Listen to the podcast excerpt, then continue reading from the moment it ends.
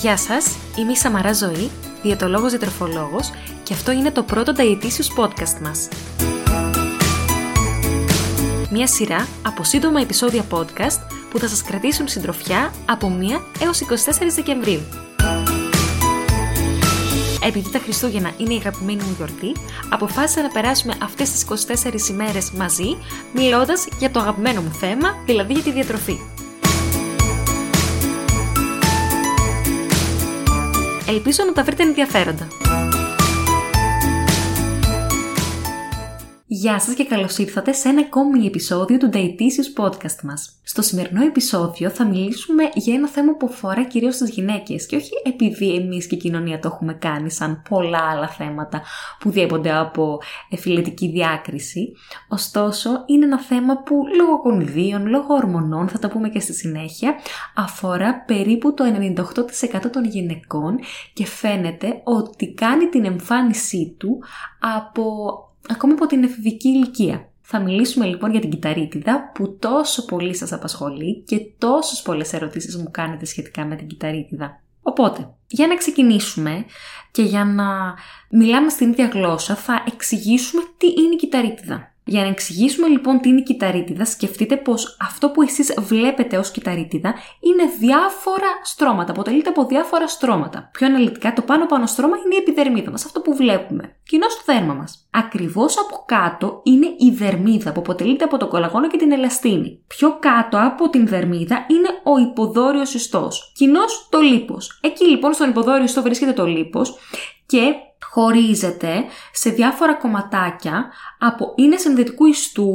Όταν λοιπόν αυξάνεται το λίπος, δηλαδή ο αριθμός και το μέγεθος των λιποκυτάρων εκεί στον υποδόριο χώρο, πιέζονται στην ουσία τα λιποκύτταρα από τις κάθετες ίνες του συνδετικού ιστού και δημιουργούν την γνώριμη σε όλους μας όψη υφηλού πορτοκαλιού. Πέρα από το λίπος, πολύ σημαντική είναι και η ενεπόθεση περίσσιας ποσότητας νερού ή αλλιώς κατακράτηση υγρών στην περιοχή, η οποία έχει πολύ μεγάλη σχέση με την ομαλή λειτουργία του λεμφικού και του κυκλοφορικού μας συστήματος. Πού παρατηρείται η κυταρίτιδα συνήθως, Όπως θα έχετε και εσείς οι ίδιοι παρατηρήσει, η κυταρίτιδα εναποτίθεται κυρίως στους μυρού του γλουτούς και λιγότερο στη κοιλιά, δηλαδή προς το κάτω μέρος του σώματός μας. Υπάρχει, θα δούμε κυταρίτιδα και σε άλλα σημεία, αλλά η εστιασμένη κυταρίτιδα είναι κυρίως στο κάτω μέρος του σώματός μας.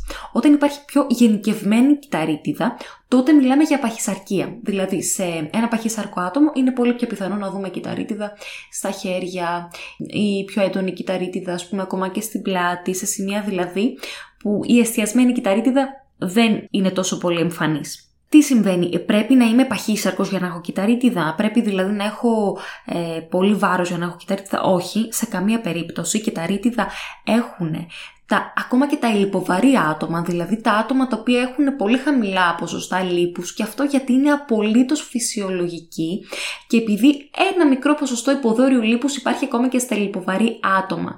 Οπότε δεν είναι απαραίτητο ότι πρέπει να υπάρχει περίσσια λίπους, δηλαδή το λίπος μας να είναι άνω του φυσιολογικού για να υπάρχει κυταρίτιδα. Γιατί εμφανίζεται ωστόσο πιο συχνά στις γυναίκες; Είναι αλήθεια, όπως είπαμε και στην αρχή, πως η κυταρίτιδα ξεκινά από πολύ μικρή ηλικία την εμφάνισή της στις γυναίκες, ήδη από την εφηβεία.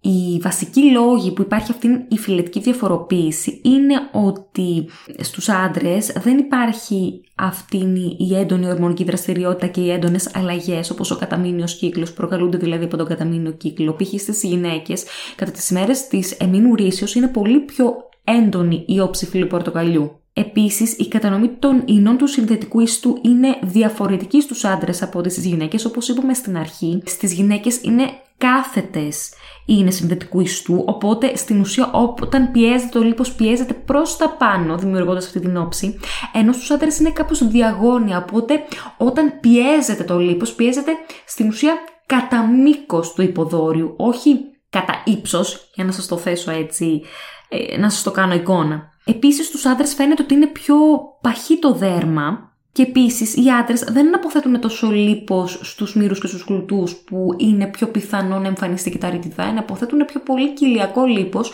που είναι ε, λιγότερο πιθανό να εμφανιστεί κυταρίτιδα στην κοιλιά. Άρα σίγουρα υπάρχουν σαφείς λόγοι γιατί οι άντρες δεν έχουν τόσο έντονη κυταρίτιδα. Ποιοι είναι τώρα οι παράγοντες που συμβάλλουν στην εμφάνιση της κυταρίτιδας; Νούμερο ένα παράγοντας είναι η παχυσαρκία. Αν υπάρχει παχυσαρκία, όπως είπαμε και πιο πριν, υπάρχει και γενικευμένη κυταρίτιδα. Δηλαδή δεν είναι τόσο εστιασμένη κυταρίτιδα όπως είπαμε σε μυρούς και γλουτούς, αλλά είναι σε όλο μας το σώμα. Η καθιστική ζωή είναι πολύ βασικός παράγοντας εμφάνισης κυταρίτιδα, σε συνδυασμό με τη μειωμένη φυσική δραστηριότητα. Νούμερο ένα παράγοντας η κληρονομικότητα, όπως μας είχε πει και ένας καθηγητής μας στη σχολή, αν έχει η μητέρα σας κυταρίτιδα, θα έχετε κι εσείς. Ε, προβλήματα στο κυκλοφορικό και το λεμφικό σύστημα. Ορμονικέ διαταραχές φυσικά. Ε, Κακές διατροφικές συνήθειες. Το κάπνισμα, το αλκοόλ και η δυσκυλιότητα είναι κάποιες πολύ βασικές αιτίες που μπορεί να εμφανίσουν, ε, για, για τις οποίες μπορεί να εμφανιστεί η κυταρίτιδα. Σίγουρα θα έχετε ακούσει ότι τα αναψυκτικά προκαλούν κυταρίτιδα. Ισχύει αυτό όμως; Η αλήθεια είναι ότι δεν υπάρχει κάποιο συγκεκριμένο τρόφιμο το οποίο σχετίζεται με την εμφάνιση κυταρίτιδας. Άρα τα αναψυκτικά αυτά καθεαυτά δεν ενοχοποιούνται για την εμφάνιση κυταρίτιδας. Δεν ξέρω πώς έχει καθιερωθεί, ίσως λόγω του ανθρακικού που περιέχουν, έτσι έχει μείνει στο μυαλό μας ότι μπορεί το ανθρακικό να μας προκαλέσει κυταρίτιδα. Όχι, δεν ισχύει αυτό. Ωστόσο η κατανάλωση αναψυκτικών μπορεί να συνδέεται και με κάποιες άλλες λιγότερο καλές διατροφικές συνήθειες, όπως για παράδειγμα είναι η κατανάλωση αυξημένου κορεσμένου λίπους ή η αυξημένη κατανάλωση ζάχαρης. Επίσης, ο καφές προκαλεί κυταρίτιδα. Όχι, δεν υπάρχει καμία σύνδεση κατανάλωσης καφεΐνης με εμφάνιση κυταρίτιδας. Τι μπορούμε να κάνουμε όμως για να διαχειριστούμε την κυταρίτιδα; Με βάση τους παράγοντες εμφάνισης, τους παράγοντες κινδύνου για εμφάνιση κυταρίτιδας, που είπαμε και πιο πριν, το θέμα ε, ποιο είναι, είναι να πάμε και διορθώνουμε εκείνους τους παράγοντες. Άρα αν υπάρχει παχυσαρκία προσπαθούμε να εστιάσουμε στο να έχουμε ένα πιο υγιές σωματικό βάρος ή έστω να μειώσουμε λίγο το σωματικό μας βάρος για να μειώσουμε και αυτήν την όψη φυλού πορτοκαλιού. Άρα, μείωση του σωματικού βάρους αν μιλάμε για υπερβάλλον βάρος ή διατήρηση ενός υγιούς βάρους. Σίγουρα πάρα πολύ καλή υδάτωση για να μειώσουμε την κατακράτηση ύδατος που είπαμε ότι συμβάλλει στην εμφάνιση της κυταρίτιδας. Και σε συνδυασμό με την αυξημένη κατανάλωση νερού θέλουμε και μειωμένη κατανάλωση αλατιού, δηλαδή μειωμένη κατανάλωση νατρίου που συμβάλλει και αυτήν στην κατακράτηση νερού και αυξημένη κατανάλωση καλίου που βοηθάει στην απέκριση του υπερβάλλοντος νατρίου και άρα στην απέκριση του υπερβάλλοντος νερού. Σίγουρα θέλουμε άσκηση η οποία βοηθάει στη μείωση του βάρους και του λίπους αλλά και στην καλύτερη αιμάτωση της περιοχής και αν τα έχουμε κάνει όλα αυτά και βλέπουμε ωστόσο ότι η κυταρίτιδα επιμένει θα πρέπει να καταλάβουμε ότι η κυταρίτιδα είναι κάτι απολύτως μα απολύτως φυσιολογικό. Δηλαδή, πώς να σας το πω, είναι σαν να, να λένε οι γυναίκες ότι δεν θέλω να έχω περίοδο. Δεν γίνεται. Η κυταρίτιδα υπάρχει, είναι εκεί, δεν έγινε και κάτι. Πρέπει λίγο να συμφιλειωθούμε μαζί της, να καταλάβουμε ότι είναι μέρος του σώματός μας. Δεν είναι δηλαδή κάτι παθολογικό πάνω μας πρέπει να καταλάβουμε ότι δεν μα δημιουργεί και κάποιο πρόβλημα στην υγεία μας η κυταρίτιδα στην ουσία. Δεν έχει συνδεθεί με κάποιο νόσημα. Να σας το θέσω και αλλιώς. Οπότε μην εστιάζετε τόσο πολύ και τόσο. Ε, γιατί βλέπω ότι πόσο μεγάλη είναι η ακόμα και άτομα με φυσιολογικό βάρος, πόσο εστιάζουν σε αυτά τα σημεία που έχουν κυταρίτιδα. Δεν χρειάζεται, παιδιά. Εσείς προσπαθήσατε να κάνετε το καλύτερο που μπορείτε για το σώμα σας. Μην αφήνετε κάτι τόσο επιφανειακό, γιατί όντως η κυταρίτιδα είναι πολύ επιφανειακή στην κυριολεξία να σας χαλάει η διάθεση και να σας χαλάει ας πούμε το αν θα θέλετε να βγείτε στην παραλία κτλ. κτλ. Άρα, τι κάνουμε; Συμφιλιωνόμαστε με την γυναικεία μας φύση, η οποία έχει πολλά καλά, έχει και πολλά κακά και προσπαθούμε να καταλάβουμε ότι είναι κάτι απολύτως φυσιολογικό. Προσπαθούμε να κάνουμε το καλύτερο δυνατό που μπορούμε, ο καθένας όσο θέλει προσπαθεί προς αυτή την κατεύθυνση και καταλαβαίνουμε ότι αν έχει η μητέρα μας κυταρίτιδα θα έχουμε κι εμείς και δεν έγινε και κάτι.